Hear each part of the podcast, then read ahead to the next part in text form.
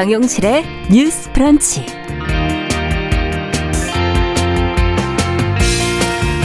안녕하십니까. 정용실입니다.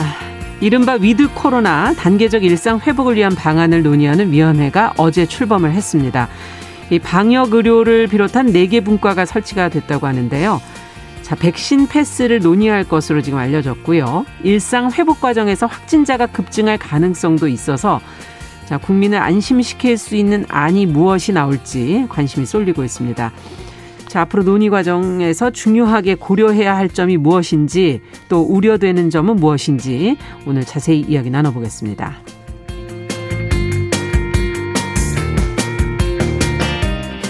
네, 순수 우리 기술로 만든 한국형 발사체 누리호가 오는 21일 우주로 발사가 됩니다.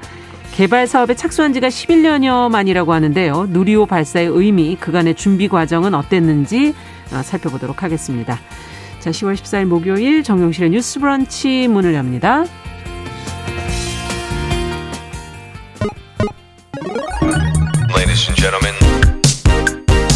새로운 시각으로 세상을 봅니다.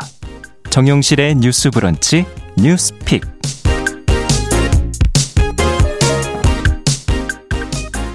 네, 정용실의 뉴스 브런치 유튜브와 콩 앱으로 보고 들으실 수 있습니다. 어, 콩으로는 지금 김현옥님, 성인애님 들어와 주셨고요. 감사드립니다. 유튜브로는 지금 한 560분 정 이상이 지금 들어오셨네요. 미무스와님, 써니스카이님, 박진호님 이렇게 들어오셨습니다. 감사합니다. 자, 첫 코너 뉴스픽으로 저희는 시작을 하겠습니다. 화요일, 목요일은 이 두 분이 지켜주고 계시죠. 신보라 국민의힘 전 의원 안녕하십니까? 네, 안녕하세요. 정은혜 더불어민주당 전 의원 안녕하십니까? 안녕하세요.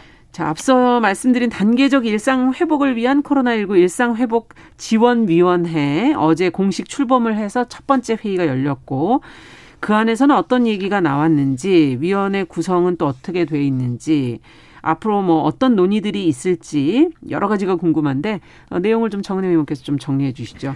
네, 그 내달로 예상되는 단계적 일상 회복. 우리가 그 위드 코로나라고 부르죠. 어, 그것을 앞두고 구체적인 방역 체계 전환 방안을 마련하기 위해서 네. 코로나 19 일상 회복 지원 위원회가 어제 공식적으로 출범했습니다.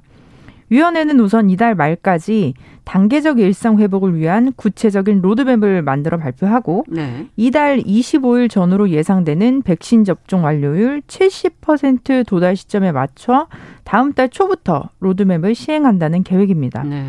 어제 기준으로 1차 접종률은 78.1%, 음. 접종 완료율은 60.8%입니다. 네. 그 김부겸 총리는 그 당장 마스크를 벗어 던지자는 것은 아니고 그것은 지금 단계에 가능하지 않고 뭐 백신 패스와 같은 새로운 방역 관리 방법을 검토하겠다. 음. 의료 체계도 보강해야 한다고 강조를 하기도 했습니다.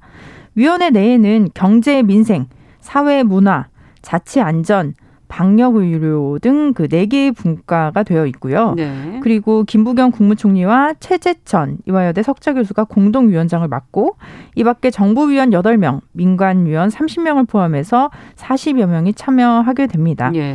그래서 참석자들이 그 어제 회의를 통해서 10월 말까지 음. 단계적 일상 회복 로드맵을 마련하겠다는 목표를 재확인하고 또 국민과 함께 추진하겠다는 3대 기본 방향을 기준으로 분과별 논의를 이제 검토를 했는데요. 네. 또 로드맵의 일상 회복 단계 설정과 함께 방역 수직 해제의 우선순위, 또 방역과 의료 대응 체계, 사업장별 재택근무 방안, 음. 백신 패스 도입 여부 등을 이제 담아서 또 발표를 할 예정입니다. 네. 앞으로 이제 뭐 회의가 전체 회의가 월 1회 이상 그리고 분과 회의도 월 2회 이상 이렇게 뭐 열릴 예정이라고 합니다. 네. 사실 뭐 어, 백신 패스 논의는 이제 한번 저희가 찬반으로 음. 갈려져 있는 걸 어, 얘기한 적이 있었긴 음. 했는데요.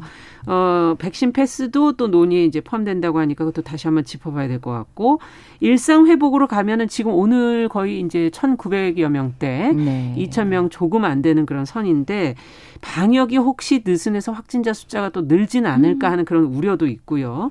어, 어쨌든 두 분은 이번 이런 논의에 대해서 어떤 입장들을 갖고 계신지 먼저 신보라 의원께서 좀 어, 얘기를 해주시죠. 예, 저는 이제 크게 세 가지가 고려되어야 된다고 생각하는데요. 네. 첫 번째는 그 위드 코로나의 방역의 원칙을 무엇으로 둘 것이냐 하는 음. 점. 그다음에 두 번째는 사회적 합의가 필요한 영역이 있고 네. 전문가의 논의로서 결정해야 되는 과학의 영역이 있는데 그렇죠. 이걸 어떻게 분리해서 볼 것인가. 아. 그리고 마지막 세 번째로는 어, 그 외에 우리가 좀 추가적으로 좀 고려해야 되는 사항들이 무엇이냐 예. 이렇게 나눠볼 수 있을 것 같은데요. 하나씩 짚어볼까요? 네, 첫 번째 방역의 원칙은 저는 자율 방역, 상생 방역, 과학 방역이 돼야 된다라고 음. 생각을 합니다. 특히나 이제 우리나라 같은 경우는 여타 선진국에 비해서는 백신 확보율이 낮아서 네. 이 그 규제를 굉장히 오래 끌었다는 점이 있고 음. 또 과학적 근거 없이 자영업이나 소상공인들의 희생을 담보로 한 방역이었다는 점이 좀 고려돼야 되기 때문에 네. 이 세 가지 관점에서 그래서 위드 코로나가 된다 하더라도 음. 마스크 착용에 대해서는 조금 언제까지 어, 계속 유지를 이제 하게 될 것 네. 같다고 하는데요. 네.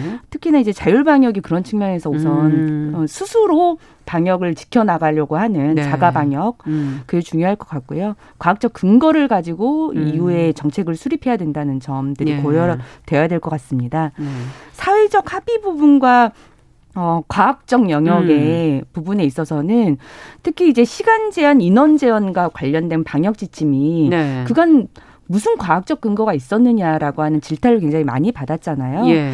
어, 근거가 마련되기도 사실상 좀 어렵기 때문에 음. 이 부분에 대해서는 이해 당사자들과의 논의가 반드시 필요하다. 음. 그런 지점에 사회적 합의가 필요하다는 말씀을 드리고 싶고요. 그러네요. 그래서 네. 이번 그 일상회복위원회에 김기용 자영업 비대위 공동대표가 합류를 음. 하긴 했더라고요. 예. 그래서 자영업 소상공인들의 지금 어떤 상황, 음. 여건, 어, 그리고 실제 어, 시간 제한 인원 제한이 특별히 방역에 얼마나 도움이 됐느냐 이 부분에 음. 대한 것들이 뭐 계속 어, 논란이 음. 되었었기 때문에 네. 그걸 고려해서 음. 제, 어, 제 생각에는 시간 인원 제한 규정은 어쨌든 조금 이제 철폐를 해야 되지 않겠냐라고 음. 보고요. 특히나 인원 규정은 정말 불필요한 것 같아요. 이게 아. 4인이냐 8인이냐 그렇다 하더라도 어차피 아, 한 테이블에서 한, 네, 네, 한 공간 안에 사람들이 꽉 차는 건 똑같은 거거든요. 음, 음. 그래서 인원 시간 제한은 풀되 백신 미접종자의 어떤 시간 제한을 둔다거나 음. 뭐 그런 방식의 좀 단계적 접근이 필요할 것 같고요. 네. 과학적 영역에 있어서는 저는 어, 이 확진자 급증에 대한 재택 치료 시스템을 확충하는 것, 어. 중증 환자 병상 확보 이런 것들은 부처 공무원들과 전문가들이 그렇죠. 정말 합심해서 좀 결정해야 될 영역이라는 예. 측면에서 과학적 영역으로 접근해야 된다라고 네. 봅니다. 마지막으로 이제 더 추가적으로 고려돼야 될 사항 중에 하나는 하나는 어 이제 손실보상 문제 음. 부분인데요. 지금 최근 8일에 손실 보상을 최대 80%까지 한다고 발표를 우선 하긴 했습니다. 네. 근데 이게 집합 금지 또는 영업 시간 제한 방역 조치를 이행한 소기업이나 소상공인에 지원을 음. 하는데 모임 인원 모임 인원을 제한하는 것은 해당이 되질 않아요. 그러다 보니까 네. 뭐 꽃집 같은 경우 뭐 예식장이나 이런 것들이 전혀 되질 아. 않으면서 어쨌든 영업에 굉장히 타격은 받았는데 이건 네. 인원 제한이나 이런 거에 적용되진 않잖아요. 아. 그러니까 이런 데는 손실보장에서 제외가 되는 거죠. 아, 매출에 아, 타격을 입었다 하더라도 네. 이런 사각지대 문제를 어떻게 해소할 거냐라는 음. 문제에 대한 논의가 많이 필요할 것 같고요. 네. 코로나가 전 사회 위축에 미친 영향들이 굉장히 큰데 그렇죠. 전 이에 대한 연구 음. 그리고 인과관계에 대한 사례 발굴을 음.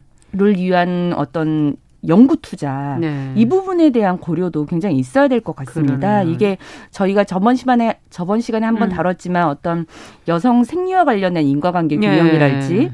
그다음에 아동의 정서 행동 발달에 미치는 그렇죠. 영향 이런 부분들은 실은 굉장히 이제 추적 조사를 통해서 사례 발굴을 좀 하고 네. 그걸 향후 연구에 좀 써야 하거든요. 음. 그런 부분에 대한 어, 추가적인 노력이 좀 필요할 것으로 보입니다. 그렇죠. 사실 이제 코로나 19도 거의 이제 뭐 어, 시간이 꽤 지났기 때문에 때문에 과학적 사실들이 사실은 많이 누적돼서 이제 논문 네. 형태로 나오고 있지만 그 외에 사회적인 분야에 대해서도 연구가 좀 필요한 거 아니냐라는 네. 얘기를 해주셨어요.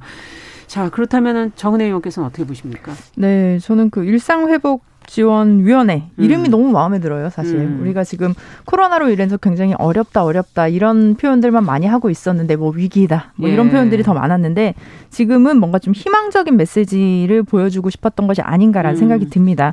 그리고 특히 이 위원회를 통해서 그 우리가 단계적으로 음. 점진적으로 일상을 회복하겠다. 뭐 한순간의 회복이 아니라 그렇죠. 단계적인 회복이고 음. 또 하나 중요한 것은 사회적 단절과 고립을 걷어내는 포용적인 일상 회복을 하겠다라는 음. 것이고요. 또 정부가 발표한 마지막은 국민 공감대를 바탕으로 하는 국민과 함께하는 일상 회복이다라고 음. 또 그런 얘기를 했습니다. 그래서 이게 뭐 정부에서 일괄적으로 지시를 해서 코로나를 극복하자라는 것이 아니라 음. 국민과 함께하고 정말 소외된 사람이 없도록 음. 점진적으로 일상을 회복하자라는 취지에서 만들어진 기구기 때문에 어 저는 더 회의도 좀 많이 하고 전문가들도 더 많은 분들이 참여해서 네. 더좀 생산적인 얘기를 하면 좋을 것 같다라는 생각이 듭니다. 일단 저는 그 약간의 우려가 되는 것은 예.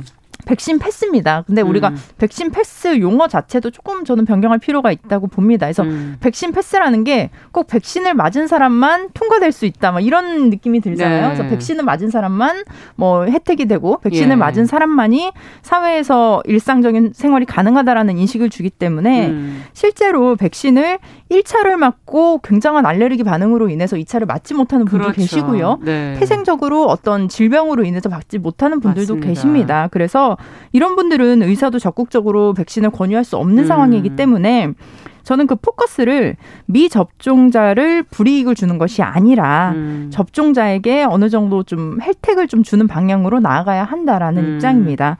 근데 지금 선진국은 조금 다른데요. 어, 선진국 특히 뭐 유럽이나 미국 같은 경우는 미접종자를 불편하게 해서 접종률을 음. 높이자. 왜냐하면 뭐 개인의 어떤 결정이기도 했지만 접종률이 너무 낮았기 때문에 그렇죠. 오히려 미접종자를 굉장히 불편하게 하는 정책으로 많이 만들어졌습니다. 음. 그래서 독일 같은 경우는 지난 8월에 이제 백신 패스, 이탈리아도 9월에 도입을 했고요. 덴마크 같은 경우는 지난 4월부터 코로나 패스라고 해서 도입을 음. 했는데 실제 접종자가 늘었고 확진자가 줄어서 이제는 좀 느슨하게 변경이 됐다고 음. 합니다. 근데 이렇게 패스를 도입한 나라에서 보면 뭐 수영장이나 영화관, 뭐 레스토랑이나 뭐 비행기, 열차 이용할 때는 어, 백신을 맞아야 하고요. 음. 우리가 지역에서 다니는 그 시내버스나 약국, 슈퍼, 상점 등 잠깐 잠깐 머무르는 음. 곳은 이제 안 맞아도 되는 그런 규칙들이 있는데 우리나라가 만약에 백신 패스를 도입하게 된다면 음. 기준을 정해야겠죠. 그래서 음. 백신을 맞은 지 몇 개월 이내의 사람만 갈 수 있는 건지, 3개월인지 6개월인지 음.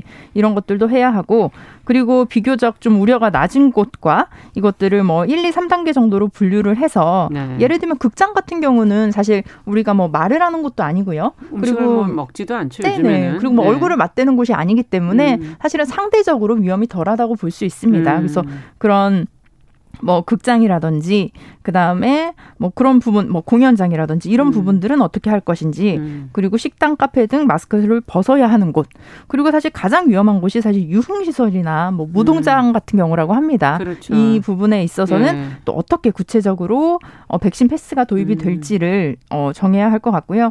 지금 미국 같은 경우는 특히 뉴욕시가 백신 패스를 처음으로 이렇게 등장을 했는데 네. 한 차례 이상 백신을 맞은 사람만 다중 시설을 갈 수 있게 됩니다. 예. 특히 뉴욕 같은 음. 경우는 관광객이 굉장히 많기 때문에 어, 백신을 맞아야지만이 음. 어떤 뭐 박물관이라든지 이런 데를 갈 수 있고 체육관.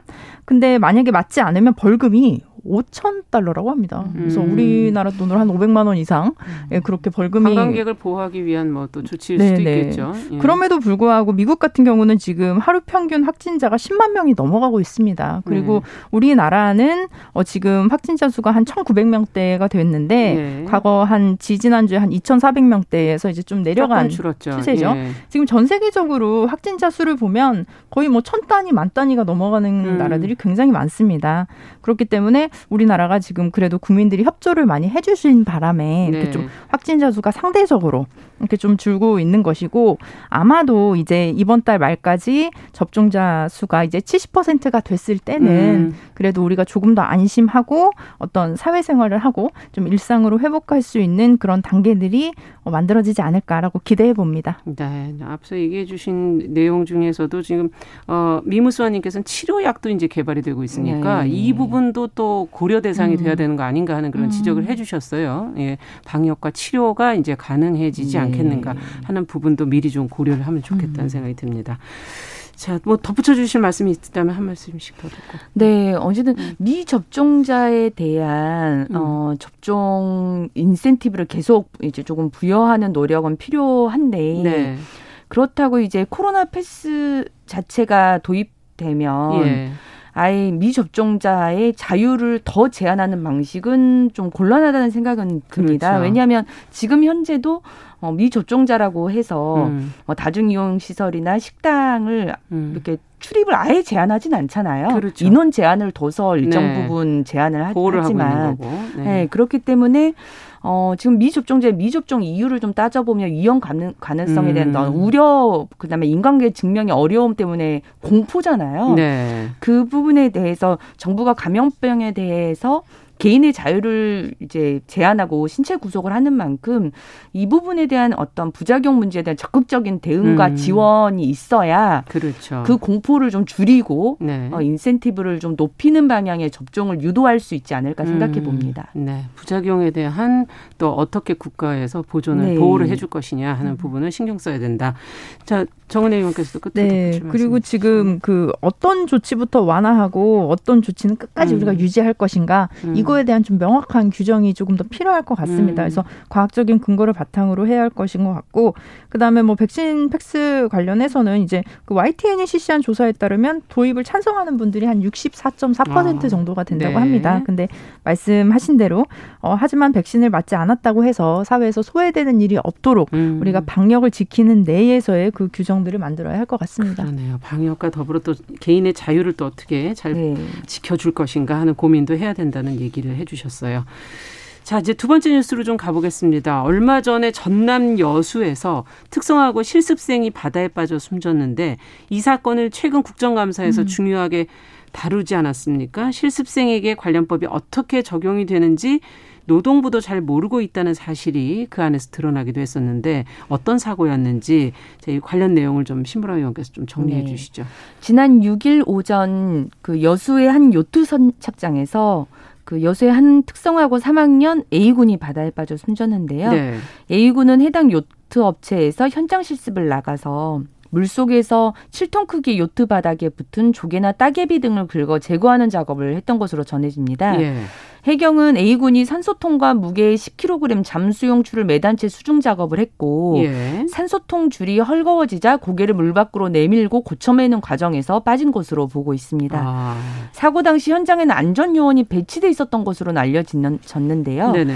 해경은 A군이 스킨스쿠버 잠수 기능사 자격증도 없는 상태에서 수중, 수중 작업을 한 것으로 파악했고 음. 업체 관계자를 상대로 업무상 과실 여부를 조사하고 있는 상황입니다. 예. 이와 관련해서는 지난 12일 2일 국회 환, 경노동위원회 국정감사에서 관련 질의가 집중이 됐는데요. 예.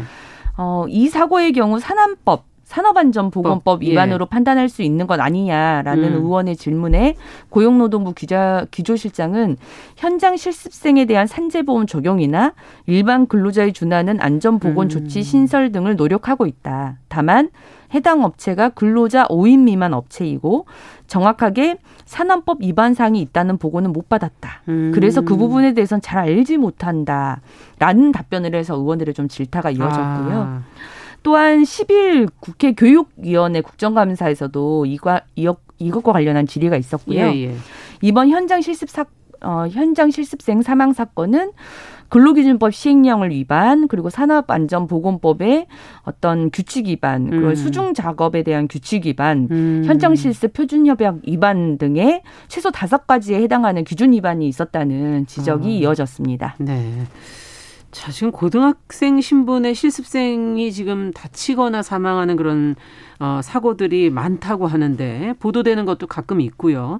국정감사에서 이런 지적이 나왔고 언론에서도 지금 이제 보도들을 계속하고 있는데 어떻게 해결을 해야 될까요? 지금 들으시면서 어떤 점들이 더 문제라고 보십니까? 네, 저는 한 스스로 두 가지 정도 질문을 던져봤는데 네. 이게 첫 번째 질문은 이게 정말 사고였을까? 음. 아니면 예견된 참사가 아니었나? 음. 라고 좀 질문을 던져봤고요.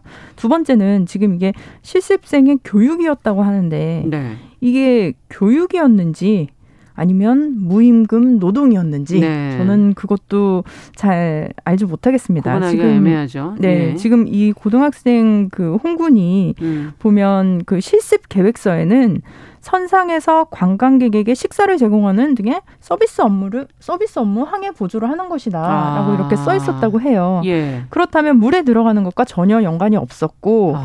그리고 지금 이 학생이 어, 과거 굉장히 물을 좀 무서워하는 어, 물을 굉장히 좀 공포스러워하는 그런 아. 학생이었다는 네. 얘기도 있어서 물 자체를 들어가지 못하는 그런 학생이었다고 합니다. 근데 음. 이런 학생에게 어, 잠수 업무죠. 그리고 저 같은 경우도 이제 스킨스쿠버를 좀 했었는데 네. 이게 수영을 굉장히 잘하는 사람도 어, 물속에 공기통을 가지고 들어가는 것은 굉장히 좀 공포스럽긴 합니다. 아. 근데 이것을 또 작업으로 해야 한다는 것이 저는 또 2인 1조도 아니었고 혼자 투입이 됐다고 합니다. 그래서 이게 정말 우리가 어, 인재였다라고 저는 생각을 하는데 특히 그 잠수 작업 같은 경우는 산업안전보건법상 유해 위험 직업으로 분류가 됩니다. 음. 그래서 산업안전보건법 제140조에 따라서 사업주는 잠수 작업에 필요한 자격, 면허, 경험, 그러니까요. 그 기능을 가지지 못한 근로자에게 잠수 작업을 지시해서는 안 된다라고 맞습니다. 지금 철저히 음. 규정이 되고 있고요. 예. 그래서 이 일로 인해서 근로자가 사망한 경우에는 7년 이하의 징역 또는 음. 1억 원 이하의 벌금형에 처해진다라고 되어 있습니다. 음. 근데 이런 굉장히 위험하고 자격증이 없는 이런 학생에게 현장 실습 생에게 이런 업무를 맡겼다는 것이 저는 좀 어, 이해가 되지 않고요. 것이다. 네, 그리고 네. 지금 그 산업안전보건법이 그 지난해부터 시행된 개정안에 따르면 현장 실습생도 노동자로 이렇게 또 분류가 되어 있습니다. 예. 그래서 일부 조항이 적용이 가능하기 때문에 이번에 그 위반했던 사항들 그 특히 18세 미만이 수중 작업을 했다는 것, 음. 그리고 자격증이 없는데도 수중 작업을 했고, 네. 또 2인 1주의 안전 규칙을 위반을 했고, 네. 그리고 어떤 그 이 현장 실습 담당자 배치 관련해서 음. 현장 실습 표준 협약을 위반했다는 그런 사실도 있기 때문에 네. 이 부분은 저는 철저히 조사를 해야 할 것이라고 봅니다. 하지만 음. 가장 중요한 것 이런 일들이 왜 계속 일어나는지 음. 과거에 우리가 구의역 사고도 있었고요. 그 태안 화력 발전소 그렇죠. 사고도 있었는데 음. 특히 대한민국의 어, 청년들 그리고 음. 청소년들이 이런 위험에 노출이 되어 있다는 건 음. 사실은 우리 어른들의 책임이고 또 맞습니다. 정부의 책임입니다. 이건 음. 정말 우리가 어, 이렇게 부정을 할 수 없는 상황이기 때문에 음. 이 부분에 뭐 국정감사에서 지금이라도 이렇게 드러난 것이 저는 굉장히 잘 된 일이다라고 보지만 이 대안을 또 철저히 하게 만드는 것이 또 입법자들이 해야 할 일이겠죠. 그렇죠. 네. 지금 식스틴님께서 스킨 스쿠버 자격증 아니고 스쿠버 다이버 자격증이라고. 아, 네. 맞아요. 예, 네, 맞습니다. 네. 자, 그러면 신보라 의원께서는 어, 어떤 문제를 보시고 네. 어떻게 대안을 세워야 된다고 보시는지? 그러니까 이게 교육부에서도 국정감사가 있었고 음. 환경노동위원회에서도 국정감사가 있었던 이유는 음. 이 문제가 근로자와 실습생이라고 한 어중간한 지위 때문에 발생하는 맞아요. 문제거든요. 예. 왜냐하면 현장 실습은 교육부 관할이에요. 아. 그런데 그 현장 실습에서 일하는 현장이고. 학생들은 음. 학생들은 그 일하는 현장에서 음. 산업 현장에서 근무를 하기 때문에 그렇죠. 근로자성이라는 또 어, 특수성이 생기는 거죠. 그러다 보니까 근로자면 고용노동부의 관리감독 대상인데 네. 실습생은 교육부의 감독 대상이기 때문에 예. 이 충돌하는 지점에서 어느 누구도 책임지지 법적으로 책임을 음. 잘 지지 않는 문제가 저는 근본적인 거라고 보고요. 네. 그런데 늘 이런 현장 실습 사고와 사망 사고가 음. 있어서 2019년에 다 개정을 합니다. 법 개정을 해서 예. 교육부도 이거는 뭐 노동보다는 교육 중심의 현장 실습으로 음. 바꾸겠다 전환을 아. 하고 어 고용노동부도 법령을 개정해, 개정해서 산안법에 네. 근로자는 아니지만 네. 어, 산업체가 근로자에 준하는 산업안전 조치를 반드시 시행하도록 음. 법 개정을 했거든요. 법은 그럼 개정이 돼 있는 거군요. 네, 법은 개정이 돼 있지만 네. 문제는 현장이 바뀌지 않는 걸 어느 누구도 감독하거나 아. 책임지지 않는 문제가 컸던 거죠. 예. 이 사고 업체도 5인 미만의 영세 사업이었, 사업체였기 때문에 근로기준법에서 예, 맞습니다. 네. 근로감독 대상이 사실 사실상 되지를 못해. 왜냐하면 모든 업체에 근로감독을 나가주면 음. 좋지만 근로감독 관의 숫자 자체가 적으니까 그렇죠. 행정력을 이유로 하지 않는 거거든요. 그런 네. 문제로 결국 이 같은 애견, 애견된 사고가 나고 있다. 음. 정말 이 부분은 우리가 뼈아프게 생각해야 될 지점이라고 봅니다. 맞습니다. 뭐 법이 되어 있더라도 현장에서 그걸 또 지켜주는 것이 네. 또 중요하겠네요. 자, 뉴스픽 오늘은 여기까지 얘기를 듣도록 하겠습니다. 정은혜 신보라 전 의원과 함께 했습니다. 말씀 잘 들었습니다. 네, 감사합니다. 감사합니다. 네, 정용실의 뉴스 브런치 1부 마치고 잠시 후 돌아오겠습니다. 11시 30분부터 일부 지역국 해당 지역 방송 보내드립니다.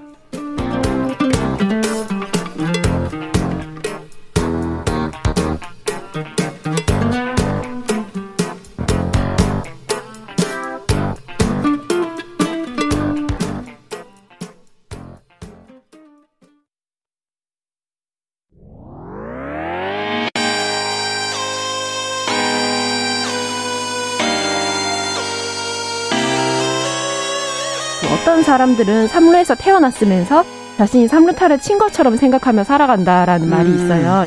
3분 즉석카레 만들듯이 법안을 뚝딱뚝딱 잘 만들어내시는 분들이 왜 여기에 대해서는 음. 이렇게 직무유기를 하고 있을까 그런 문제가 들고 따끔하게 예. 여성 팬티에 달려있는 정체불명, 의미불명의 리본에 대해서 생각을 하게 됩니다. 도대체 이 아이는 왜 있는가? 경쾌하게 정말 그런가요? 외신도 당황한 거죠. 이 사건을 보고 예. 도대체 한국에서 무슨 일이 벌어지고 있는 거냐. 음. 이거 한국의 성보수주의 때문 아니냐. 할 말은 하면서 같이 고민해보는 고민해보겠습니다. 세상을 보는 따뜻한 시선 정용실의 뉴스 브런치. 네, 정용실의 뉴스 브런치 듣고 계신 지금 시각 11시 31분입니다. 꼭 필요한 뉴스 귀에 쏙 들어오게 전해드리는 시간이죠. 뉴스 쏙 KBS 보도본부 이호영 기자 자리해 주셨습니다. 어서 오십시오. 안녕하세요. 자, 뭐 유명 패스트푸드점에서 요즘에 감자튀김을 주문할 수 없다 그러는데 이게 뭐 전 세계 물류란 뭐 미국에서 지금 흔히 뭐 벌어진다는 게 우리한테까지 지금 영향을 주는 것 같기도 하고 우리도 지금 벗어날 수 없는 것인지 어, 관련된 내용 좀 살펴보도록 하죠. 네, 햄버거 세트 메뉴를 시켰는데 감자튀김이 안 나옵니다. 네, 맥도날드 얘긴데요. 네. 대신에 너겟이나 치즈 스틱으로 대체가 됐습니다. 아. 벌써 한 달째 이런 현상이 나타나고 있습니다. 네. 맥도날드에 이어서 롯데리아도 지난달에 감자튀김을 구하지 못해서 다른 메뉴로 대체가 되기도 했습니다. 아니 근데 감자는 우리나라에서 나잖아요. 저는 지금 감자를 먹고 있는데 어, 왜 이러는 겁니까? 네, 감자튀김 재료가 되는 감자가 수급이 수급되지 않았기 때문이에요. 어. 미국에서 감자튀김 재료가 안 들어왔기 때문이에요. 우리 감자로 하지 않는다는 거군요. 네, 네. 그럼 이제 그 많고 많은 미국 감자는 왜 수입이 안 됐냐? 네. 바로 해운 대란 때문이었습니다. 아. 해운 대란이 그렇게 지금 심각한 건가요? 원인은 어디 있는 건가요? 네, 이제 우선은 선박 운송비가 크게 올랐어요. 음. 실제로 올해 중국 상하이에서 네덜란드까지 강철 컨테이너를 운송하는 비용이 지난 5년간 평균 비용보다 500% 넘게 올랐습니다. 500%. 네, 미국 감자가 들어오는 그 태평양 항 태평양 항로 운임도 4배 가량 올랐습니다. 아. 운임도 오른 데다가 선박 자체도 공급이 부족해서 구하기 어려운 상황입니다. 그러니까 배도 없고 네. 비용도 네. 오르고 네네. 그러니까는 감자 하나 그 수입하려고 너무 비용도 전체적으로 올라갈 수도 있겠군요. 네. 어, 어떻게 하다 이렇게 된 거죠? 이제 업계에서는 코로나19 영향으로 분석합니다. 음. 근 2년 동안 코로나19로 국가 간의 이동이 봉쇄가 됐었는데 네. 그러다 보니 물동량이 급감했습니다. 그래서 해운업계에서는 선박도 줄이고 관련 업계에 고용돼 있던 인력도 대폭 줄인 상태였습니다. 그랬겠네요. 네.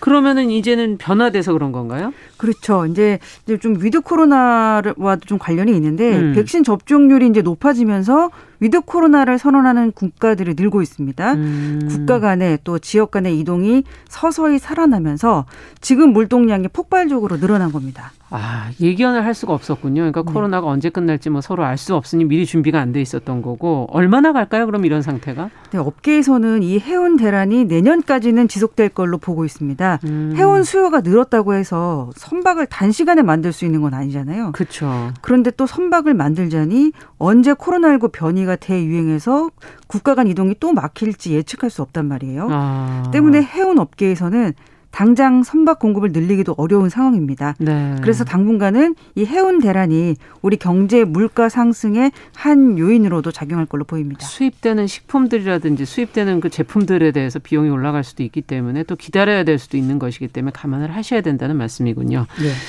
자, 다음 소식은 코로나 관련된 걸로 좀 살펴보도록 하죠. 코로나19 백신 접종으로 위중해질 수 있는 환자라든지 사망자 많이 줄었다. 지금 그런 소식이 나오고 있는데 내용을 좀 자세히 전해주세요. 어제 중앙방역대책본부가 발표한 자료인데요. 네. 코로나19 예방접종으로 위중증 환자는 한 1,300명 정도, 사망자는 360명 정도가 줄었다, 예방했다 이렇게 분석을 했습니다. 아, 그러니까 위중증 환자 1,300명, 사망자 360명 정도가 예방이 됐다. 네. 어떤 근거로 이렇게 수치가 자세하게 나오게 되는 겁니까? 4월 3일부터 지난달 4일까지 23주 동안 추적 관찰해서 예측을 해본 거예요. 예. 이 기간에 전체 확진자 가운데서 평균적으로 발생할 수 있는 위중증 환자 수와 사망자 수가 있을 텐데 그렇겠죠. 여기서 백신 맞은 사람에게서 발생한 위중증 환자와 사망자 수를 비교해 본 거죠. 아. 그렇게 이렇게 단순하게 하기에는 좀 무리가 있는 거 아닌가 하는 생각도 드는데 백신 접종을 하면 위중증 환자로 갈 확률이 좀 주는 거고 사망자도 줄 수 있다. 지금 그렇게 보는 거 아닙니까? 네, 맞습니다. 네. 그렇다면 지금 뭐 최근에 부스터샷이라고 하는데 추가 접종 대상자 이런 것도 관련돼 있는 건가요? 근데 이제 부스터샷 이제 물론 해야 되는 이게 음. 추가 접종 대상자가 좀 구체화가 됐거든요. 네. 백신 접종을 완료하고 6개월이 완전히 지나기 전에 추가 접종이 가능한 대상자를 발표했습니다. 어. 대표적으로 면역 저하자들인데요.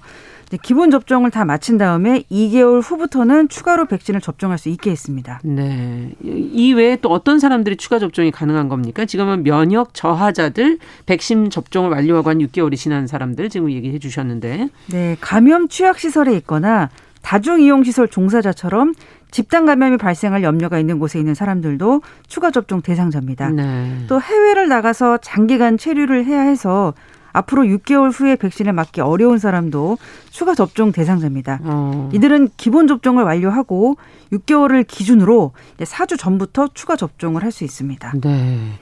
야, 이 시간 또 얼마 있으면 또 맞아야 되네. 지금 네. 그런 생각이 들기도 하는데 네. 예전에 그 백신 중에서 한 차례 맞는 얀센 백신이 있었잖아요. 네, 얀센 맞습니다. 백신 접종자. 이분들은 추가 접종이 필요하다 그런 보도들이 지금 여기저기서 좀 나오는 것 같아요. 맞습니다. 뭐 구체적인 내용이 나온 게 있나요? 네, 이제 얀센 백신 접종자의 경우에는 백신을 다 맞고 6개월에서 8개월이 될 때 이때 추가 접종을 하기로 했습니다. 네. 그러면 얀센 백신을 또 맞는 건가요? 아니면 어떤 것을 접종하느냐? 지금 뭐 교차 접종에 대해서도 여러 가지 얘기들이 있기 때문에 지금 정부는 어떤 계획을 세워놓고 있습니까? 우선은 화이자와 모더나 같은 mRNA 백신을 추가로 접종하는 계획을 갖고 있어요. 다만 최근의 연구 동향에 따라서 처음에 맞았던 얀센 백신으로 추가 접종이 가능한지 그 근거를 면밀히 검토하고 있습니다. 네. 정부는 올해 12월 이전에는 얀센 백신 접종자를 포함해서 일반 국민에 대한 추가 접종 시행 계획을 확정해서 발표합니다. 네. 겨울은 또 사실 또 다시 또 좀 퍼질 수 있는 시기가 될 수도 있기 때문에 미리 맞습니다. 준비가 좀 필요할 것 같으네요. 네. 자, 다음 소식으로 가보죠. 우리 기술로 우리 손으로 만든 한국형 발사체 누리호가 발사하게 되는 된다는 소식 지금 보도가 나오고 있는데요. 내용을 좀 전해 주세요. 네, 한국형 발사체 누리호가 모든 준비를 마치고 다음 주 목요일이네요. 21일에 1차 발사를 시도합니다. 네. 그 전까지의 시간이 상당히 길었죠. 네, 누리호 개발이 시작된 게 2010년 3월입니다. 그런데 이제 1년도 안 돼서 한국형 발사체는 뭐다 이렇게 개념 설계를 완료했어요. 네. 1년 뒤에는 사업단 형태로 사업이 진행돼서 개발이 진행됐지만 음. 2014년 10월에 첫 번째 연소기 시험을 실패합니다. 음. 이후에는 차차 연소기 시험에 성공하기 시작했고요. 2018년 9월에는 누리호라는 이름도 얻게 됩니다. 네. 그리고 2021년 8월 28일에 최종 발사 리허설을 완료합니다. 네, 11년 정도가 걸린 건데 이거를 그러면 다 우리 기술로 한 겁니까? 맞습니다. 어. 설계부터 제작, 시험, 발사 운영까지 모든 과정이 순수 국내 기술로 진행됐다는 점에서 우주 프로젝트의 아주 소중한 결실이라고 말할 수 있겠습니다. 그러네요. 어, 상당히 중요한 부분인데 누리호라는 것에 대해서 조금 더 자세하게 살펴보죠. 어떤 것인지. 네, 누리호 개발 사업의 목표는요. 1.5톤급 실용 위성을 지구의 저궤도 그러니까 600km에서 800km에 투입할, 어, 투입할 발사체를 만드는 겁니다. 네. 스테인리스 강, 구리, 크롬, 합금 등으로 제작됐고요. 총 길이가 47m 정도, 음. 중량이 200톤으로 매우 복잡한 구조입니다. 네. 그러면 어떤 분들이 어떤 기업에서 이 사업에 지금 참여를 하고 있는 건지 300개가 넘는 기업에서 500명 가까이가 사업에 참여했습니다. 음. 누리호 전체 사업자의 80% 정도 정도인 약 1조 5천억 원이 참여 기업에 쓰였습니다. 음. 누리호 체계 총 조립은 한국항공우주산업이 맡았고 엔진 어, 엔진 총 조립은 한화 에어로스페이스가 진행했습니다. 네. 그 밖에도 많은 기업이 참여했습니다. 네. 이제 발사만 남은 거잖아요. 다 준비됐고 뭐 리허설도 했고 설레기도 하는데 보통 예정했던 1차 발사 막 미뤄지고 뭐 날짜 다시 잡고 막 잘 그러더라고요. 그렇습니다. 다른 음. 변수가 없어야 되고요. 무엇보다 날씨가 좋아야 됩니다. 음. 발사하는 당일에 온도, 습도, 지상풍, 고층풍까지 점검하거든요. 아. 발사하기 가장 좋은 기온이 영하 10도씨에서 35도씨 정도고요. 사이. 네. 네. 순간 최대 풍속은 21m/s 이하여야 됩니다. 음. 비는 안 오는 게 좋습니다. 물론 비가 와도 발사는 할 수 있지만 불확실 요소를 줄이기 위해서 비 오는 날은 발사를 연기하기도 합니다. 네. 또 다른 변수가 더 있을까요? 네, 우주 물체 충돌 가능성이 있어요. 이제 우주에서 외부의 물체와 충돌할 가능성이 있는지 일주일 전에 한번 분석하고 음. 24시간 전에 한번 보고 그리고 8시간 전에 분석을 하는데 이 8시간 전에 분석한 결과를 토대로 최종 발사를 결정합니다. 네. 그러니까 이게 언제 어디에서 어떤 물체가 올지 모르니까 계속 점검을 해야 되는 거군요. 자, 이렇게 어렵게 준비를 마친 누리호 그러면 언제 발사, 어디서 발사되는지 궁금하네요. 네, 1차 발사 가능 시간이 10월 21일 오후 3시에서 7시 사이로 잡혔습니다. 음. 현재로서는 오후 4시 전후가 가장 유력합니다. 네. 하지만 아까도 설명드렸듯이 연기 가능성 항상 항상 있고요. 음. 또 발사는 전라남도 고흥군 나로 우주센터에서 이루어집니다. 네. 11년이 넘게 기다린 긴 시간을 준비한 한국형 발사체 우리의 순수 국내 기술로만 만든 누리호의 성공적인 발사 기원해 보도록 하겠습니다. 자, 뉴스 속 이호연 기자와 함께 했습니다. 감사합니다. 감사합니다.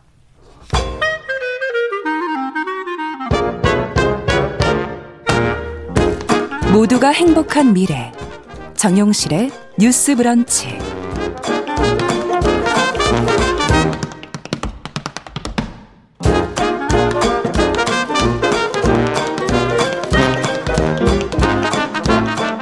정용실의 뉴스 브런치 듣고 계신 지금 시각 11시 42분 향해 가고 있습니다. 자, 서점 편집자의 섬세한 안목으로 고른 좋은 책 소개해드리는 시간 저희 준비하고 있죠. 오늘부터 새로운 분이 한 분 더 합류를 했습니다. 뭐 보석 같은 어, 독립 출판물을 소개해 주실 것으로 기대가 되는 헬로 인디북스의 이보람 대표 자리해 주셨어요. 어서 오세요. 어, 안녕하세요. 네. 오늘 처음 하시는데 기분이 어떠세요? 그냥 계속 긴장되는데요. 떨리시죠? 네네. 첫 시간이라서. 어, 첫 시간이라 네. 책 얘기하기 전에 네. 먼저 헬로 인디북스 좀 소개 좀 해주세요. 대표님이신데 어떤 아, 네. 곳인지. 대표이자 말단 직원인 1인 서점이고요. 네. 2013년 11월에 오픈을 했어요. 음. 그래서 어, 독립 출판물 좋아하는 애독자로서 이제 네. 해서 어, 독립 출판물 소개하는 책방, 그다음 독립 출판물뿐만 아. 아니고 작은 출판사 책 아니면 뭐, 어, 뭐 해외 책이어도 조금 어, 사람들이 많이 접해보지 못했던 그런 음. 책들 소개하고 있습니다. 주로 장르는 어느 쪽을 하고 계십니까? 어, 장르가 딱 정해져, 정해져 있지 않습니까? 네, 그림책도 있고요. 아. 최근에는 스티커북이라고 전 페이지가 스티커로 되어 있어요. 그런 책도 예, 아 스티커북 그런 것도 있군요. 그러니까 본 어, 어떻게 보면 대표 님의 취향에 맞춰서 어, 그렇긴 그렇죠. 예. 네. 어, 책을 이제 그럼 어, 오늘부터 어떤 책을 가져오셨을지 이제 그 아, 취향을 알 수 있는 어, 시간이 될 텐데 아, 네. 어, 오늘 어떤 책을 먼저 만나볼까요? 어, 네, 제가 이 책을 고른 배경을 먼저 설명을 음. 드리면 어, 최근 화제의 웹 드라마인 이제 오징어 게임을 보고 나서 네. 제가 친구들만 만나면 음. 어, 너 오징어 게임 참가할 거야 막 물어봐요.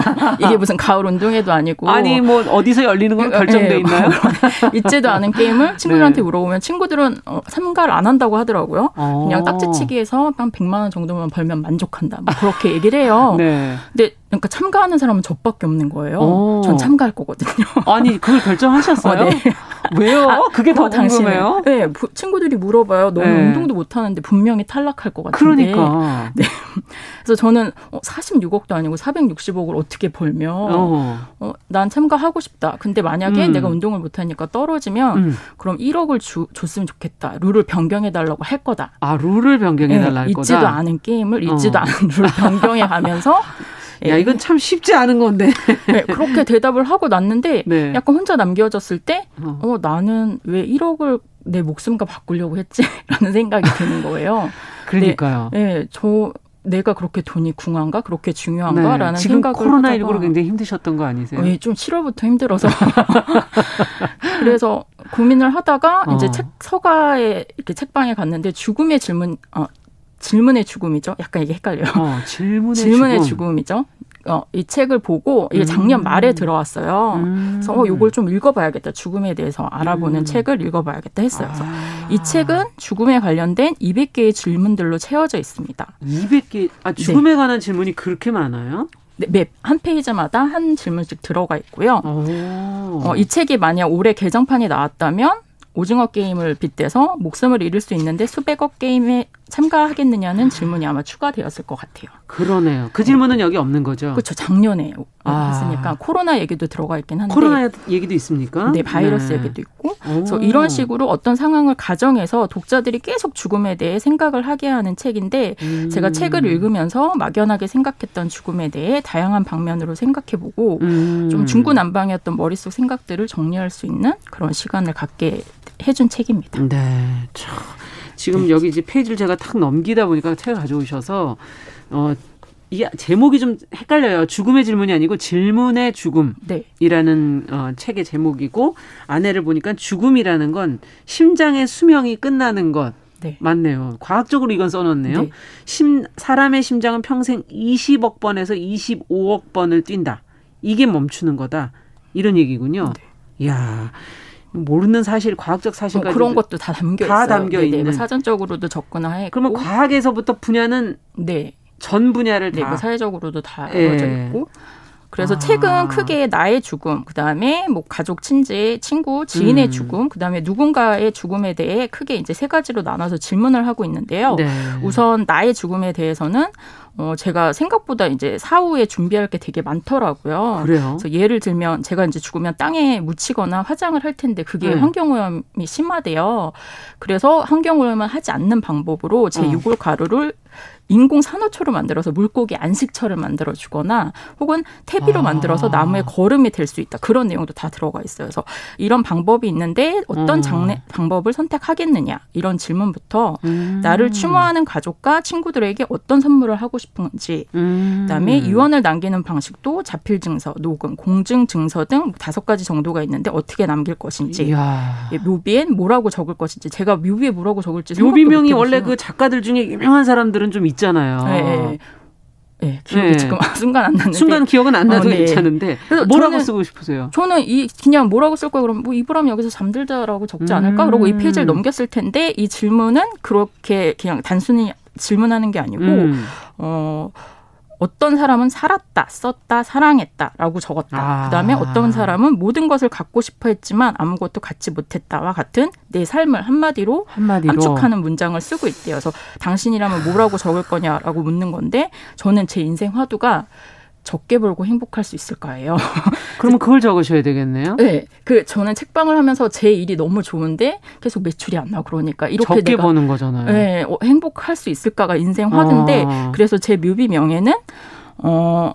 그 부자는 되지 못했지만 내 삶에 후회 없이 살다 갑니다라고 적고 싶은 거예요. 아. 근데 이 생각을 한 순간에 오징어 게임에 참여하고 싶은 저랑 이렇게 상충이 된 거죠. 그러니까 이게 뭔 얘기예요? 어, 부자는 네. 되지 못했지만 아, 네. 후회 없이 살다 가는데 그래서 왜 아, 오징어 게임에는 가시려는 제가 당장 돈이 급해서 충동적으로 네. 참여 선택을 했다는 걸 딱 깨달았어요. 그래서 저는 행복해지고 네. 싶은 사람인데 왜 극도의 공포감을 느끼려고 했을까 음. 싶더라고요. 그래서 네. 어, 이, 이런 이런 식이에요. 이 책이 어렵지 않게 삶을 좀 깊고 넓게 보는 음. 방법을 연습하게 해주는 책이고요. 음. 단순히 고민하고 결정하고 답하는 것으로 끝내는 것이 것이 아니라 네. 고민의 과정에서 현재 해결해야 할 고민거리의 실마리를 찾아볼 수 있는 묘미가 있습니다. 그러네요. 지금 말씀을 듣다 보니까 네. 어, 일단 내 자신의 죽음도 준비할 게 굉장히 많구나. 네. 그리고 생각해 봐야 될 거리들이 참 많구나. 네. 한 생각... 페이지 한 페이지당 되게 오래 걸리는 페이지도 있고. 지금 사실은 이렇게 페이지를 넘겨보면 글이 빡빡하지는 않은데도 네. 생각거리를 많이 던져준다는 네. 그런 말씀이시죠? 네. 한 페이지 죽음도 한 페이지. 사후 문제뿐만 아니라 어, 존엄사나 연명 치료에 대한 사전 의료 의향서 장기 아. 기증 협약, 협약서에 대한 질문도 있고 오. 죽음에 대한 대비를 할 수 없는 사고사와 어, 대비는 하되 통증에 시달리며 죽어가는 질병사 둘 중에 뭘 고르고 싶냐 이런 아. 질문도 있고 예. 어, 그다음에 40대는 피부가 탄력을 잃고 50대는 골밀도가 떨어지고 60대부터는 치아를 잃고 70대는 뇌출혈의 확률이 높아진대요. 뇌가 이렇게 아. 줄어들어서 그래서 이런 노화의 과정이 있는데 당신은 어떻게 대비하고 있느냐 아무 대비를 안 하고 음, 저도요. 그다음에 내가 네. 아플 때 네. 간병인은 저를 웃기게 하는 사람이 좋은지, 아, 의학적 치료를 잘하는 사람이 좋은지 아. 그런 것도 어, 생각을 안 해봤어요. 네, 그런 것도 생각해 볼 수 있겠더라고요. 아, 너무 생각할 게 많은데요? 네. 그래서 어. 지인들의 관계로 또 확장을 하면 만약에 내 투병 음. 생활이 길어지면 주변 사람들이 많이 힘들어 하잖아요. 그때 제가 할 수 있는 일은 무엇이 있을지. 오지 말아라. 어. 더 이상 혼자 해결하겠다. 끊임없이 페이지마다 독자들에게 질문을 던집니다. 네. 반대로 이제 제가 아니고 제 지인들이 죽음을 겪었을 때, 아플 아. 때, 예를 들면 제가 막 중대한 회사에서 프로젝트 발표를 앞두고 있어요. 당장 어. 들어가야 되는데 엄마가 위급하다고 전화를 받게 되면 어떻게 할 건가? 네. 이런 질문도 이제 들어가 있고요. 사실 부딪힐 수 있는 질문인데요. 네, 네. 이건 너무나 네, 현실 가능성 있는. 네. 그다음에 여기에서 더 시선을 확장해서 음. 과도한 육식으로 인한 질병이나 고독사, 의료사고, 감염병과 아. 쓰레기 대란, 기상이변, 로드킬 등 사회적인 문제까지 아울러서 다양하게 죽음을 다루고 있습니다. 맞아요. 이번에 어. 코로나19로 또 돌아가신 분들을 생각해 보면 정말 이거는 누가 결정하는 걸까 이런 음. 생각이 들 때가 있죠. 네. 비슷하게 이제 수많은 희생자를 낳은 뭐 코로나처럼 인명 피해 인명 재해가 어. 발생했을 때 그 희생자 중 희생자 중 한 명이 저라고 치면 예, 음. 개인의 죽음보다는 이제 통계 수치의 숫자로 저는 이제 죽음이 남겨질 거 아니에요. 의미가 그렇게 해석되죠. 네, 그래서 사회는 나의 남겨진 가족들에게 어떤 위로를 해줘야 할까? 아. 아니면 내가 총망받는 작가였지만 실제 있었죠. 총망받는 작가였지만 경제적인 어려움으로 굶어 죽었다면 음. 이 구조적 빈곤은 개인의 문제일까 사회적인 문제일까? 맞아요. 타인의 죽음에 나를 대입시켜서 생각해 볼 수 있는 문제들도 음. 담겨 있고요. 그다음에 내가 의사인데 극악무도한 살인자가 이렇게 다쳐서 실려왔으면 치료를 해줘야 되는 게 맞을까? 내가 테러범을 막아야 하는데 막아야 하는 경찰인데 무고한 소녀가 테러범과 함께 있다면 소녀를 어. 희생시켜서 라도 잡아야 되는 네, 거냐? 잡아야 되는 거냐? 그다음에 아. 인간의 의학적 발전을 위해 잔인하더라도 동물 실험은 계속 강행해야 하는 것이 맞을까? 이런 도덕적 딜레마에 빠지게 만드는 질문들도 음. 다소 포함되어 있습니다. 그렇군요. 그러니까 어떻게 보면 이 죽음이라는 거는 참 여러 가지 상황 속에서 저희가 마주하게 되는구나. 단지 뭐 개인적인 죽음만을 생각했었는데 네네, 네, 지금 좀 넓게 갑자기 네. 어, 들여다보게 되고 네, 시선을 확장시켜주는 우리 사회 안에서 정말 죽음을 굉장히 많이 마주하고 있구나. 네. 그런 생각도 좀 들기도 네. 하네요. 네, 이렇게 고민을 음. 빠뜨리는 질문 중에 감성적인 질문들이 또 중간중간 있어요. 감성적인 질문? 예, 예를 들면, 어, 어떤 사람은 나는 죽어서 별이 될 거야. 그럼 그 친구들은 별을 볼 때마다 죽은 친구를 생각하게 될 거고, 아. 네, 만약에 당신이라면 어, 주변 사람들한테 뭐가 되고 싶다고 말을 할 거냐. 싶냐. 네. 되게 오글거리는 질문이지만 여기에서 이제 또 한참 생각을 했어요. 네. 저는 감을 좋아해요. 감. 그래서 예, 맛있는 감을 먹을 때 내가 음. 준 선물이라고 생각해라고 말을 할까 아. 그런 생각을 한번 해봤고요. 예. 그다음에 당신이 이제 죽기 직전에 산, 산소호흡기를 뗐어요. 어. 근데 누군가 다가와서 귓속 귓속말로 한마디를 했는데 너무 편안하게 잠이 들었다. 음. 그 사람은 누구이고 어떤 말을 했을까라는 그것도 상상해 본다면 네네. 그래서 저는 그냥 수고했다라는 말을 하면 너무 너무 행복하게 잠들 것 같은 거예요. 그렇죠. 인생을 고생 많이 했잖아요. 네. 그렇죠. 그래서 그 한마디면 될 것 같은데 그 순간을 상상하니까 너무 우느라고 못 죽지 않을까 싶더라고요. 아. 그다음에 눈을 감겨주는 그 사람이 모르는 공무원일까봐 전 좀 무섭더라고요. 가족이 아, 아니고. 그럴 수도 있지요, 네. 사실은. 그래서 네. 그런 생각도 해봤고. 아, 여러 가지 상상을 지금 하게 하시네요. 네네. 재밌는 음. 책이에요. 음. 그, 음. 그래요. 저는 수고했다 말고 저는 사랑했다 이렇게 해주면 아. 더 좋을 것 같긴 한데.